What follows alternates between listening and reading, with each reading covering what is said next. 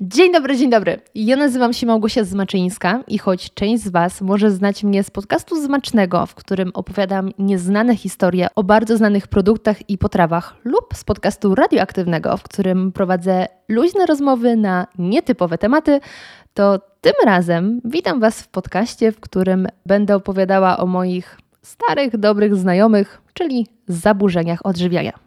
Choć samej trudno mi w to uwierzyć, w tym roku mija 10 lat od momentu, kiedy wpadłam w sidła tej okropnej choroby i z którą nauczyłam się w jakiś sposób żyć. Choć wydaje mi się, że obecnie jestem w punkcie życia, gdzie najlepiej radzę sobie z jedzeniem, to są jednak dni, kiedy te demony wracają i próbują przejąć kontrolę nad moim życiem. Jednak sądzę, że coraz łatwiej przychodzi mi odbieranie im tej władzy nade mną. Podcast Zaburzone Historie tak naprawdę jest efektem mojego wielkiego niezadowolenia, niezgody na to, że o zaburzeniach odżywiania wciąż praktycznie się nie rozmawia.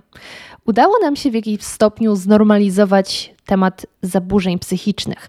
Coraz więcej mówi się o depresji, zaburzeniach lękowych, o atakach paniki, o chorobie dwubiegunowej. Możemy w tym momencie znaleźć naprawdę dużo publikacji, czy to jakichś artykułów, czy podcastów, które poruszają właśnie te zagadnienia zdrowia psychicznego, jednak z dużym naciskiem na depresję. I uważam, że to jest wspaniałe, że wreszcie jako społeczeństwo, czy dorośliśmy, nie wiem, ale zaczęliśmy dorastać do tego, aby nie wstydzić się mówić o tym, że z naszą psychiką nie jest najlepiej, że potrzebujemy pomocy, że tak jak chodzimy z złamaną nogą do lekarza czy z bolącym zębem, tak samo kiedy jest nam źle, idziemy do psychologa albo psychiatry. Jednak naprawdę trudno jest mi zrozumieć, dlaczego w tym samym zestawieniu do dziś nie ma zaburzeń odżywiania. Co więcej, sama spotkałam się z tym, że podczas rozmowy z osobą, która w internecie głośno mówi i uświadamia w temacie depresji, która sama tego doświadczyła i opowiada o swojej ścieżce, ta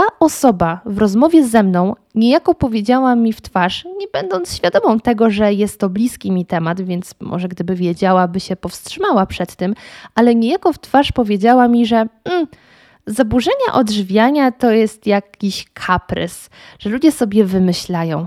I w momencie, kiedy to usłyszałam, nie mogłam naprawdę wyjść z wrażenia, ponieważ zabrzmiało to tak, jakby Twoje zaburzenia były lepsze niż moje, parafrazując pewną piosenkę. Dlatego postanowiłam w jakimś stopniu dołożyć swoją cegiełkę do tego, aby o zaburzeniach odżywiania po prostu mówiło się więcej. Sądzę, że jest to jedyny sposób, aby dany temat znormalizować. Im więcej będziemy o czymś słyszeć, im więcej będziemy o czymś rozmawiać, tym mniej będzie wydawało się to nam obce, nieznane, tajemnicze, no i takie nieistniejące. Jeśli o czymś nie mówimy, to tego nie ma. A problem jak najbardziej istnieje. Jest to choroba bardzo poważna, jak też będziecie mogły mogli usłyszeć w rozmowie z psychiatrą, którą już dla Was przygotowałam i nagrałam.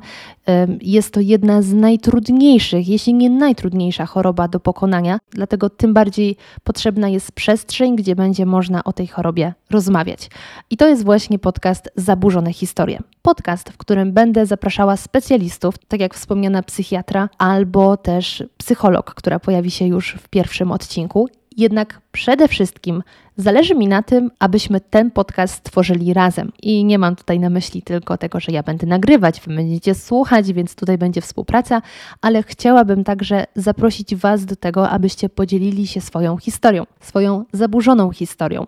Dlatego już teraz, jeśli czujecie się na siłach, jeśli jesteście gotowi podzielić się swoimi doświadczeniami, to zachęcam Was do tego, abyście napisali do mnie na adres zaburzonehistorie.gmail.com. Adres zawsze będzie dostępny w opisie do odcinka i mam nadzieję uda nam się spotkać i porozmawiać, ponieważ jak się przekonacie, te zachowania, które wydawały nam się takie dziwne, takie tylko nasze, nikt tego nie zrozumie, bo tylko my tego doświadczamy, wcale nie są takie dziwne i wyjątkowe. Nie jesteśmy aż tacy wyjątkowi i wiele z tych dziwnych rzeczy, które robiliśmy, robią też inne osoby, które zmagają się z tym problemem, a to oznacza, że to nie jest jakieś nasze dziwactwo, tylko to jest po prostu objaw choroby.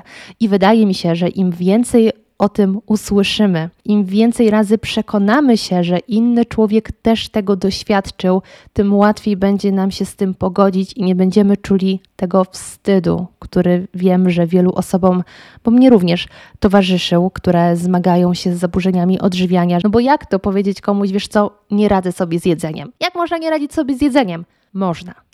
Dlatego naprawdę zachęcam Was do tego, abyście tworzyli ten podcast razem ze mną. I jeśli poczujecie, że to jest ten moment, aby opowiedzieć swoją historię, to pamiętajcie, że ja tutaj będę i zawsze bardzo chętnie jej wysłucham. Także moje drogie, moi drodzy, oficjalnie witam Was w zaburzonych historiach.